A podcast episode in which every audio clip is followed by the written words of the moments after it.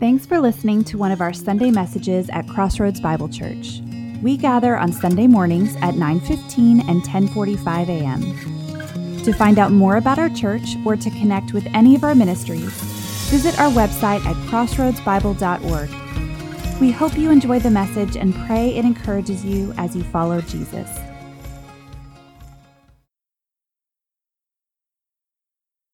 Hi, Crossroads family. It's Brenda Baker. Oh my gosh, I have missed you all so much, and I cannot wait till we can get back together again.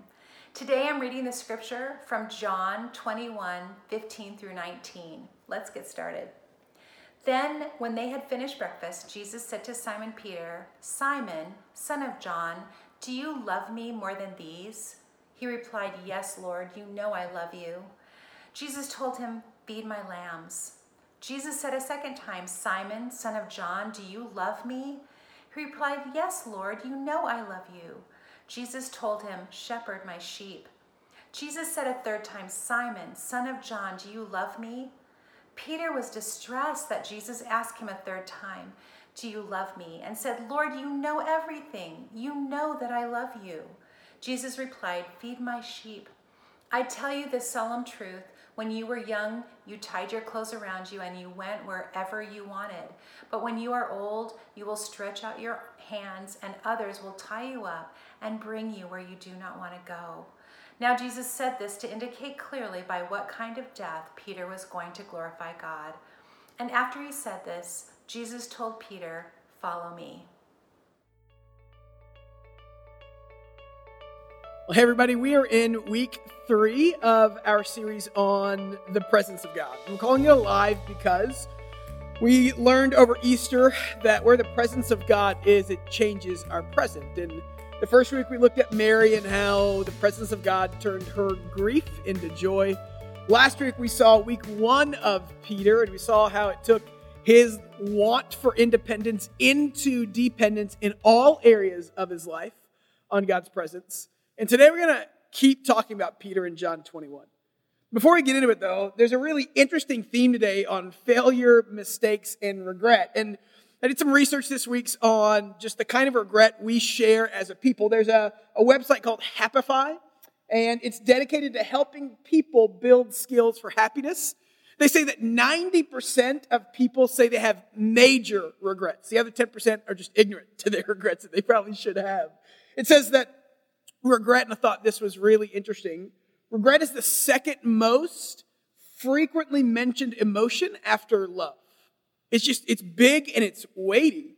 They had a couple stats in there on modern regrets. They said one in every four homeowners have buyer's remorse or buyer's regrets. They say 25% of people regret sharing selfies. That number should be way higher.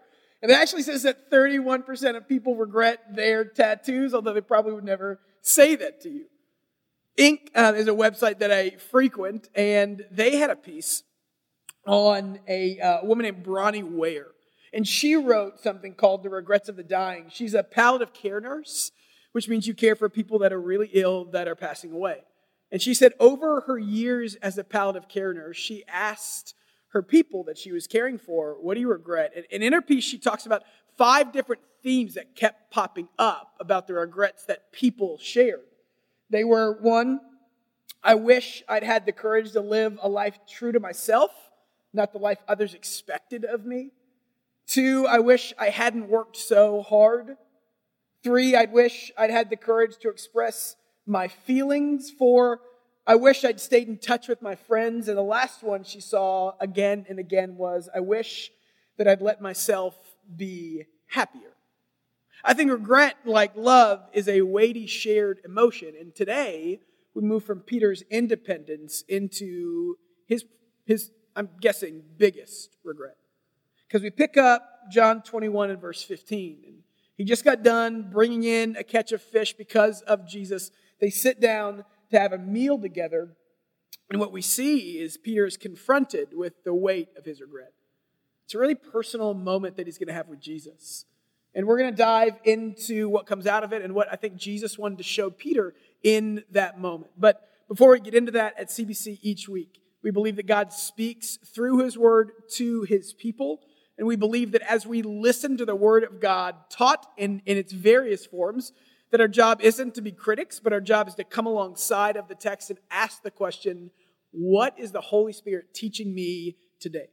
And so each week we take some time and we build in a time of prayer that you might ask this morning that the Holy Spirit reveal the true character of God to you as we read the text. So take a few seconds now and say a prayer with your friends, family, or just by yourself and ask the Holy Spirit to shape you this morning as it speaks into your spirit.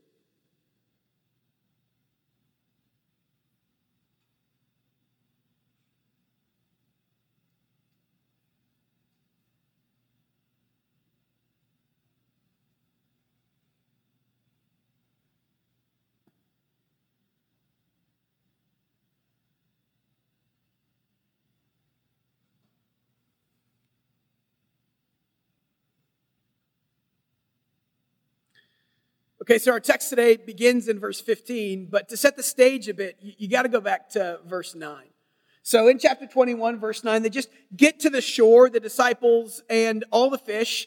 And it says in verse 9, when they got out on the beach, they saw a charcoal fire with the fish already placed on it and bread. And you might just skim past that really quickly and say, oh, cool, fire. But there's a lot packaged in that sentence.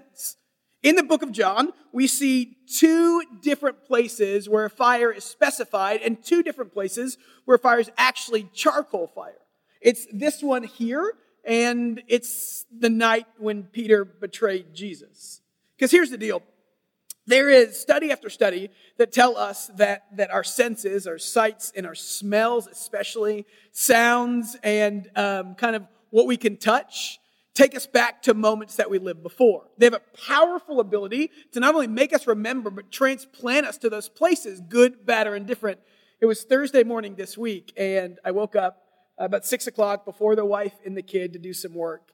And we are out of espresso in my house right now. Uh, we're going to get some more really quickly. So I resorted to French press, which is not normally what we do. And, and I walk outside, and it's 54 degrees outside, and it reminded me of something. Every year, in um, back when I was a youth pastor here, I would take kids to Mexico. And the only time during the year that it would be outside and be a little chilly and I'd drink French press was in the mornings, every day when I was in Mexico, sleeping on a cot in the desert. I'd get up and I'd make French press for the other leaders before they got up, and I'd sip hot coffee in a cool place before the chaos of the day began. And so every time now I drink French press and it's a little cold outside, Thursday morning, I couldn't help but literally be transported back to those times in Mexico with our leaders in slow mornings before the chaos of life ensued. Because smells and tastes and, and what we touch takes us back to places in our life we've lived before. That's exactly why John includes this note here. He's saying it's a charcoal fire because Peter, sitting next to that charcoal fire, absolutely took him back to a place that he'd lived before. And it wasn't necessarily his best day. In Matthew, it talks about the time when, when Peter denied Jesus, and it also does in Luke. And in Luke 22, it says it like this this is verse 61 and 62. It says, Then the Lord turned and looked straight at Peter, and Peter, and Peter remembered the word of the Lord, and how he said to him, Before a rooster crows today, you'll deny me three times. It says, And he went outside and he wept bitterly.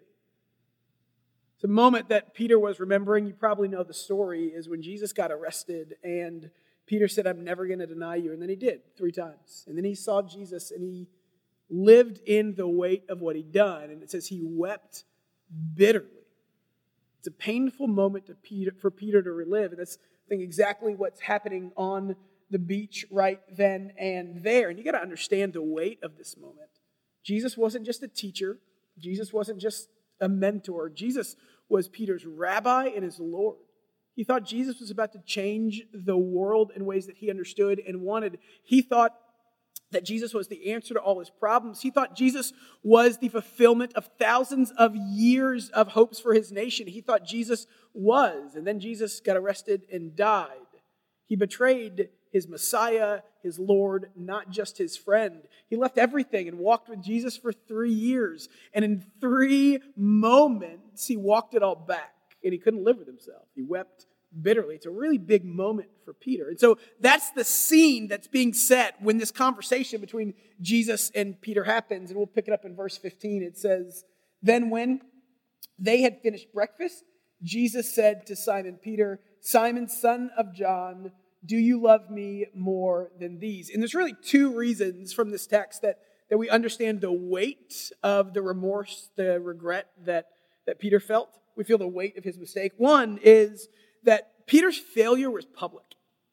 This is in front of the other disciples, and when he denied Jesus three times, it was outside of the court of the high priest. It was in front of strangers and friends. It was right when Jesus got arrested. And so when he denied Jesus, it was in a public place. And make no mistake about it, when we fail publicly, oftentimes we fall harder and it feels like we fall farther. Peter failed publicly.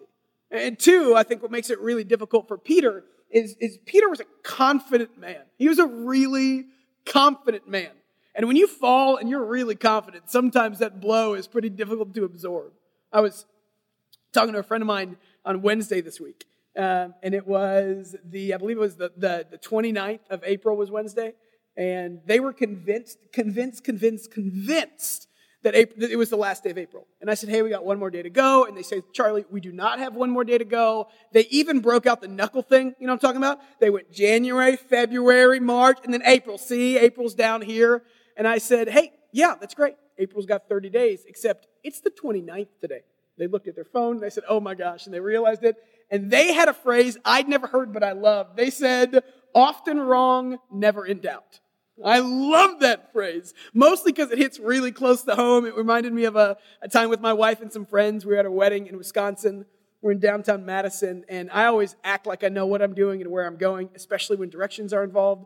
So we're trying to walk to this restaurant, and I said, It's this way. And the group and my wife said, Is it? I said, For sure. We walk, we walk, we walk. I didn't let anybody else know that I really was doubting myself about a mile into the walk.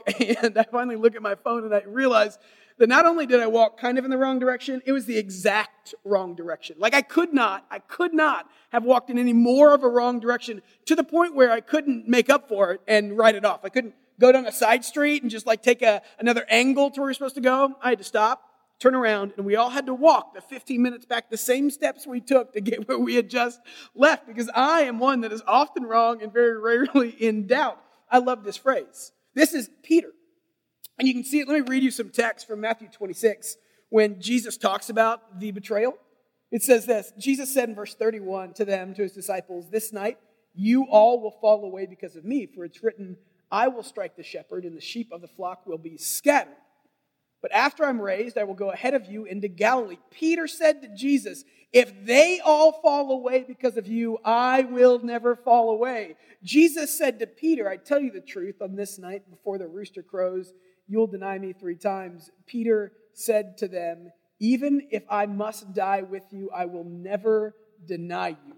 And all the disciples said the same thing. Peter, the weight of this moment is made bigger because one, it was public, and two, he was confident. So when Jesus says, Simon Peter, do you love me more than these? The these he's referring to is literally the other disciples. He's saying, You made a claim that you love me more than everybody else. And what Jesus is doing is he's highlighting the overconfidence of Peter, saying, Where are you at now?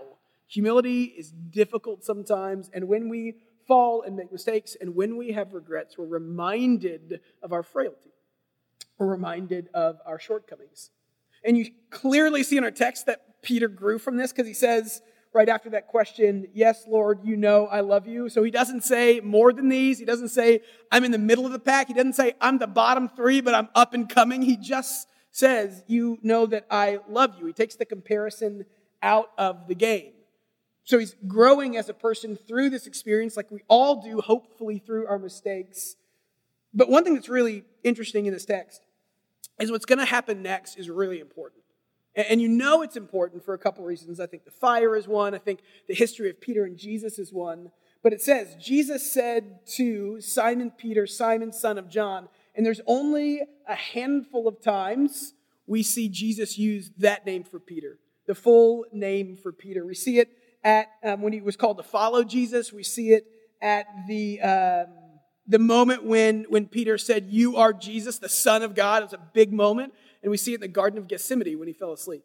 It's kind of like growing up if your mom ever used your full name. You know, my mom could say, Charlie, take out the trash. Sure, I'll get to it. Charlie, take out the trash. Yeah, I'm going to do it. I promise. Charles Robert Ridenauer. I stopped what I was doing. I took out the trash at that point because things were about to get real, you know?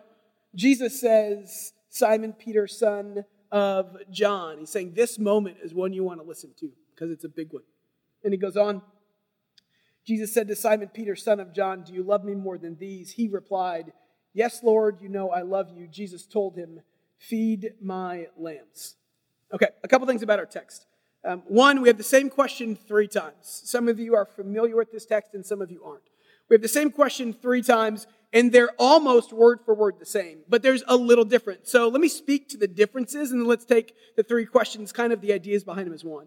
Uh, first of all, you see four sets of synonyms in our text love, know, feed, and sheep. So love is seen in, in the Greek, it's a couple different words. There's several Greek words used for love. And in this exchange, John uses a couple different types. Uh, you see know, he uses both the Greek words for know in this text, two synonyms.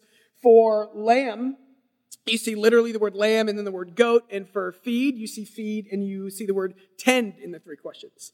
And there's been a lot written about this. There's been a lot written, especially on the love example. There's been a lot written about, well, what it meant when Jesus said, I love you like God loves you. And Peter responds with a different word, phileo, than the agape word that Jesus used. When Peter says, I love you, but I can't really get to that level of love for you. But I think as we've studied this text more, and, and most commentators now are going to say that John really, when he talks about this text and when he uses synonyms, meant the exact same thing, even when he uses the word love. And we, we see that in his text. Because what you have to do when you're expositing the scripture or interpreting it is say, well, what does the writer mean by it? How does he use these words? And, and sometimes it can change from writer to writer in smaller context. So, for example, this week, somebody dropped off a rocking chair at CBC because we're going to make a family area in one of the rooms. And uh, it's actually used to be the rocking chair of Demarcus Ware. Really cool, right?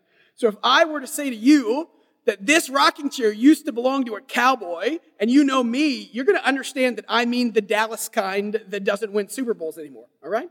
And if I go like to Prosper, Texas, and a dude that listens to country music, wears cowboy boots, has a hat and some kind of gun rack, says this used to belong to a cowboy, I'm not thinking the kind that don't win Super Bowls. I'm thinking the kind that live in Wyoming and can do the manly things that I missed out on in life, you know?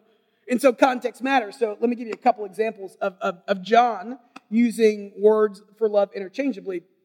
In John 3.35, he says, the Father loves the Son has placed all things under his authority. That's the word agape there. And skip forward to John 5, he says, For the Father loves the Son and shows him everything he does. That's the word phileo there, the other one used in our text. And I say that to say this. We have clear evidence that John uses synonyms interchangeably um, just because it's his style of writing. And so when we see these different synonyms, I don't think it's pointing to any nuance that we need to extrapolate on. I just think John's trying to make the same point by using different words. It's his style of writing.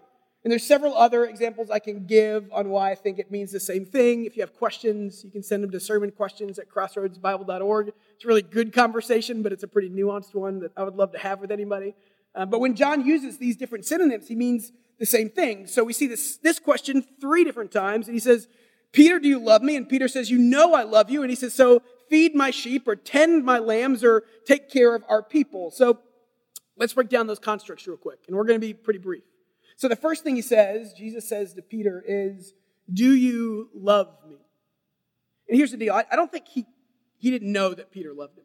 I, don't think that Peter just saw Jesus in last week's sermon. He saw Jesus, he leapt out of the boat, and just started swimming towards Jesus. He was so excited. We all knew, everyone knew that Peter loved Jesus. I think the question Jesus is asking is, How much do you love me? And not in a way that says, Prove it to me, but in a way that we've talked about often at CBC, love is really the reordering of your priorities.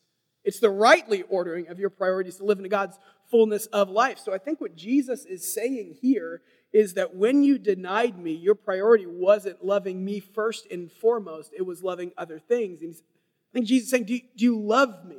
Am I your top good, your best priority? Because the way we love things shows value. What we love has greater influence on our life. And what we care for first, second, and third changes how we live. There's study after study that points to kids being healthier if they're not the center of the family, but the parents are.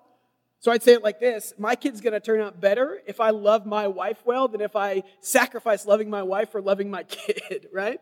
So they'd say that in that situation, the best good that my kid can see is a healthy marriage between me and my wife. It's the rightly ordering of our loves.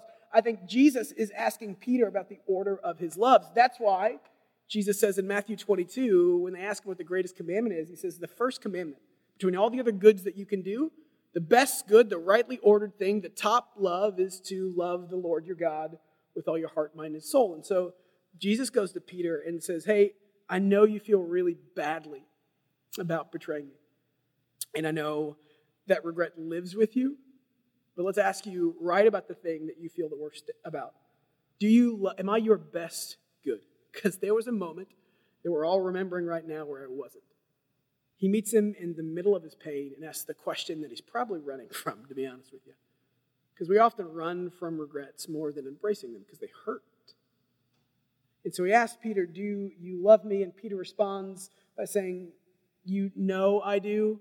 That word know there, we see it three different times under text three or four, and you see both Greek words for know there. And, and knowing in most other languages has two different words for it in German and French and Spanish and Greek, and ours not so much. But there's a difference between I know because I can see and observe, and I know because I intrinsically know. I know because I, I have the intellect to know, and I know because I have the experience of knowing. And I think in the middle of this, Peter's asking for both. He says, Do you love me? And, and Peter says, You know I do. And I think it bounces back and forth for Peter because he's saying to Jesus, It might not have looked like it, but you really know I do, right? You, you know I love you, even though you can't see the evidences of it. And, and you know I love you because, you know, I do anything for you. And so Jesus says, I know. So this is how you show your love for me. You feed my sheep. You tend to my lambs. And so Peter is appealing to what Jesus knows intrinsically, but Jesus is saying, this is how I'll know objectively. You take care of the people around you. And, and, over and over again in the Bible, what we see is this common theme that if you love God, it always overflows into a love for others. Every single time. And that word sheep there, goats that you see in the text, or lambs, however your text translates it, that word there is one that's used throughout the Bible of God calling his people.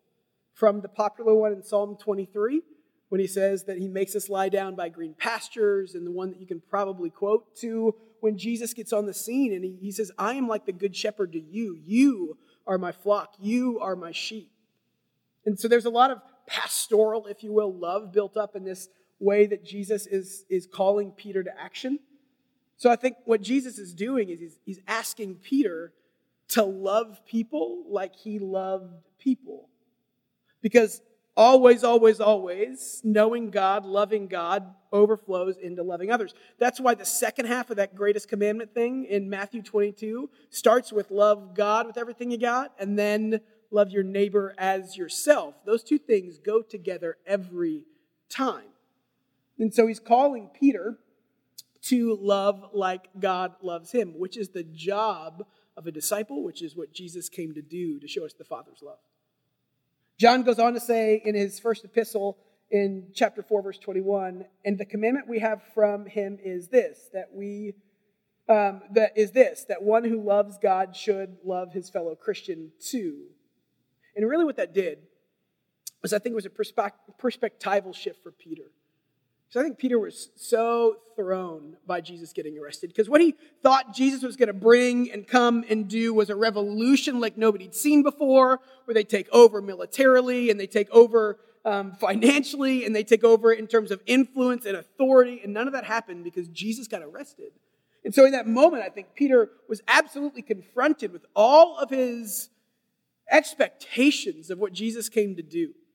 Henry Nouwen says it like this the long, painful history of the church is the history of people ever and again tempted to choose power over love, control over the cross, being a leader over being led. So when Jesus says, when Jesus says, love my people, tend to my sheep, I think what he's calling Peter to do is to take care of people like Jesus took care of people. He's challenging Peter's presuppositions and expectations that got him to denying Jesus in the first place. One commentator says it like this Peter's actions had shown that he had not wanted a crucified Lord, but Jesus was crucified. How did Peter's devotion stand in light of this? Was he ready to love Jesus as he was and not as Peter wished him to be?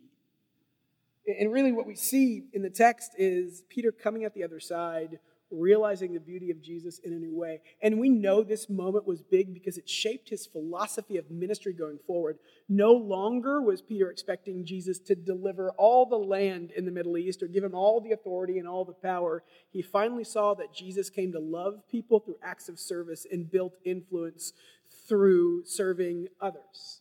You see it so well if you even go to Peter's epistle, his letter, his first epistle in, in chapter 5, verses 1 through 4. He's teaching others how to do the job of following Jesus well. And he says, as your fellow elder and a witness of Christ's sufferings, and as one who shares in the glory that will be revealed, I urge the elders among you, give a shepherd's care to God's flock among you, exercising oversight not merely as a duty, but willingly under God's direction, not for shameful profit, but eagerly. Do not lord it over those entrusted to you, but be examples to the flock that when the chief shepherd appears, you will receive the crown of glory that never fades away. What Jesus is doing in this brief interchange is he's reordering Peter's loves and reorienting Peter's view of what it means to follow Jesus, all while confronting probably his biggest regret. And so I think that's what the phrase means, but let's back up at the bigger picture. So this is asked three different times. Just three different times. And, and I think it's asked three different times for a couple of reasons. And the simple reason, the face value reason that's really good, is three times, three times Peter denied Jesus publicly. And so, in the midst of the other disciples, I think three times Jesus says, Tell me that you love me. With each one that he says, I love you, he's taking away the weight and the stronghold of his regret on Peter's life for denying his Lord and his Savior and his Master. I think people are hearing this. This is a moment of restoration. It's a beautiful moment of restoration. I think it reminds me of I was um, doing some work at a church in Chicago when I was going to school up there. And it's the first time I'd seen like restoration in churches. They had a worship pastor that, that made some mistakes and he had to step down for a little while. And I was there one Sunday when they restored him to his position, and it was a huge celebration. And I guess I'd never seen that done in a church before. I thought that if you messed up, you were gone, you know. I didn't see the other side of the tunnel. And so I love the idea that, that with a public fall, oftentimes comes a harder fall, but with a public um, restoration often comes a more joyous celebration. And so they reinstituted their pastor, and it was a beautiful moment. I just sat there and said, This is what it means to follow Jesus. This is what it means to follow Jesus. And so, one, I think he's taking away the weight of every time he denied him three times, three times. Two, it says this in verse 17 Jesus asked a third time, Simon, son of John, do you love me? And get this, it says, Peter was distressed that Jesus asked a third time. He started to get aggravated and annoyed. And I, I don't think it was only because Jesus kept asking the same question, you know? I don't think it was a mom driving home a middle school kid from a carpool line, How's your day? How's your day? How was your day? I want a better answer. I don't think that's what was going on here. I think that what Jesus is trying to do is to get to the heart of Peter's woundedness. He's meeting him where he's at. And he's saying, I see what you did, and I want to restore it. It reminds me one of my favorite movies is Good Will Hunting. Uh, I remember when and where I was when I saw that movie, and one of the best scenes, I think in film, but in that movie, is the main character goes to a counselor, and towards the end, the main character has been abused as a child, and, and he's holding on to some grief, and he's holding on to some woundedness. And there's this moment when Robin Williams, who plays the counselor, just says, "Hey, it's not your fault, Will." And he says, "I know."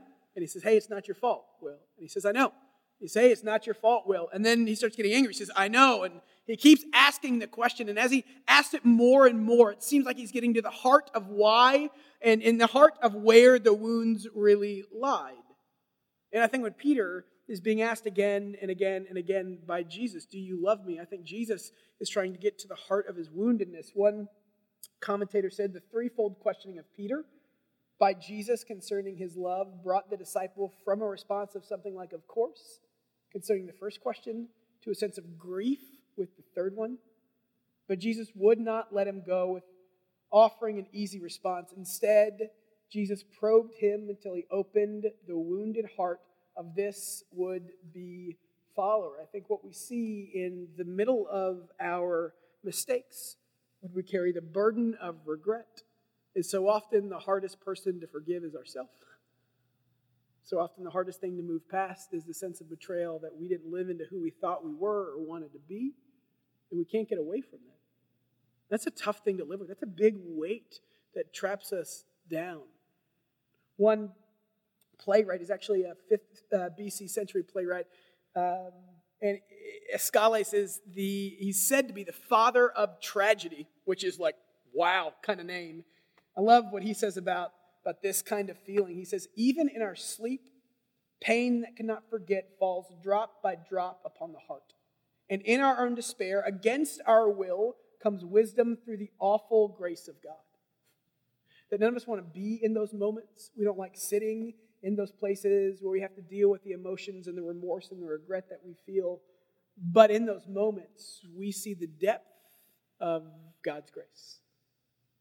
It's a beautiful story about Peter because it shows us that our life as we follow Christ isn't defined by our mistakes or our regrets, they're defined by God's grace. See, Peter's biggest problem, I think, isn't that he denied Jesus. He was forgiven for that. Peter's biggest problem was that he ran away and wept. Peter's biggest problem was that he couldn't get over what he did. And Jesus meets him in the middle of that moment and says, Let me show you what restoration looks like. Let me show you the depth of my grace that you maybe didn't think was big enough for you. Bonhoeffer is a writer, and he says it like this God loves human beings, God loves the world. Not an ideal human, but human beings as they are. Not an ideal world, but the real world. What we find repulsive in their opposition to God, what we shrink back from with pain and hostility, this is for the ground that uh, this is the ground for unfathomable love. Romans puts it like this where sin increased, grace increased all the more. Christianity is one of the only worldviews and religions that says you are not defined by what you do. Think about that. I don't have to sit here and give you example after example of mistakes that we make or weight that you're carrying or remorse that you can't shake because you're afraid that it's all you're going to be and it's going to limit who you are. And what Jesus says to Peter here is the message I need to hear over and over again that our mistakes don't define who we are because Jesus comes and says, My grace is bigger than your regrets. Grace means that my activity doesn't define my identity. As Kierkegaard says, we've used this quote before, it's one of my favorites God creates out of nothing. Wonderful, you say, yes, to be sure. But he does what is still more wonderful. He makes saints out of sinners. Richard Hays, in his book, The Moral Vision of the New Testament, says, Be who you now are. And this is the beauty of our passage. This is the beauty of Peter's story. This is the beauty of the presence of God right in the middle of the regret and the doubt that we don't want to let anybody else into is the presence of God in the middle of our failures transforms our mistakes into just markers of his faithfulness, of his goodness, and of his unending love and grace for his followers that you are not, that I am not defined by the mistakes I've made, is the narrative of Jesus. That we are more because Jesus is more. and so, you know what happens when we run head first and hard into the grace of God? Is the grace of God creates in us, as we see God's faithfulness, more faithfulness for Jesus in our lives. And you see it as the story ends in verse um, 18 and 19. It says, I tell you the solemn truth, when you were young, you tied your clothes around and went wherever you wanted. But when you are old, you'll stretch out your hands, and others will tie you up and bring you where you don't want to go. Now, Jesus said this to indicate clearly by what kind of death Peter was going to glorify God. And he said this, Jesus told, after he said this, Jesus told Peter, Follow me. So it ends by Jesus really laying out the kind of faithfulness that Peter was going to follow Jesus with after this, because he died and he got crucified. Many say upside down. um, because of his love for Jesus. He didn't run away the next time, and the next time, and the next time, and the next time. What we see here is when Jesus meets Peter in the middle of his failures, regrets, and mistakes, what we see is that when we find the overwhelmingly good grace of God, it creates in us a deeply profound faithfulness in a God who would love us with that kind of depth and grace and capacity. We find is the beauty of what grace does in our lives. And so, as we read the story, what we see is it's one of hope, it's one of faithfulness. And I can't help getting away from that moment on the beach in verse 9 when it says, When they got to the beach, they saw a charcoal fire ready. And, and I, I got to thinking this week, that fire didn't just appear, Jesus made it. Jesus made the fire. He set the stage for this to happen. He pursued Peter, and he knew exactly the moment that Peter was going to relive when he said, Come and eat by this charcoal fire, he knew exactly what Peter was going to know and think and feel. He knew exactly what was going to well up in, in him all these emotions and regrets. And the point of Jesus doing that was to show Peter that he's not defined by his regrets anymore. He takes a moment of pain for Peter and says, I'm going to transform this into a moment where you see my goodness. So he made a charcoal fire on the beach. Jesus takes what, in no doubt, is Peter's worst day and, and tells him that that day doesn't define the rest of your days. Come and follow, there's hope. That's what the presence of God does. Because regret is intense, mistakes are hard, and we all have them. We all live with them every day. And when we follow Jesus and we allow his presence into even the scariest, darkest, don't want anybody to see moments of our life, and we find in the light of the grace of God that God loves us anyway, what we see is his beauty, the power to transform, and to take a moment that didn't have hope and bring hope, to take a moment that was hopeless and make it hopeful, to take those places that oftentimes signified pain and say, you know what? God's love is bigger. And so, if anything else today, as you think through those moments in your life, know that God's grace is bigger than your mistakes. Know that the presence of Jesus in the life of his followers Turn your mistakes into markers that God has been faithful to you. And may that, may that grow in you faithfulness towards the God who loves well. Let me pray for us. God, I'm thankful for who you are and just for your unending, your unending faithfulness. I'm thankful that you meet us in the middle of our mistakes and the wounds that come from that. I'm thankful that your grace and love is greater than anything I've done or will do. I'm thankful that you can take the wounds that we have and bring hope in the middle of them. So, as we think about this text and as we think about the life of Peter, might it be one that, that moves us towards hope and not shame? might it be a gospel of restoration and not guilt? And might we take joy that Jesus is with us, that he's alive, and that his presence transforms our present? And we pray these things in his name. Amen. As we go this morning, I'm going to do a blessing for you guys like we do every week. My blessing today is I'm just going to read Romans 8, 37 to 39 over you. It goes like this In all these things, we have complete victory through him who loved us. For I'm convinced that neither death, nor life, nor angels, nor heavenly rulers, nor things that are present, nor things to come, nor powers, nor height, nor depth, nor anything else in all creation will be able to separate us from the love of God in Christ Jesus our Lord. Guys, we have a panel discussion right beneath this. Join us in that. Ask good questions. Talk about how God has been faithful to you and remember the overwhelming goodness of His grace. Have a great day.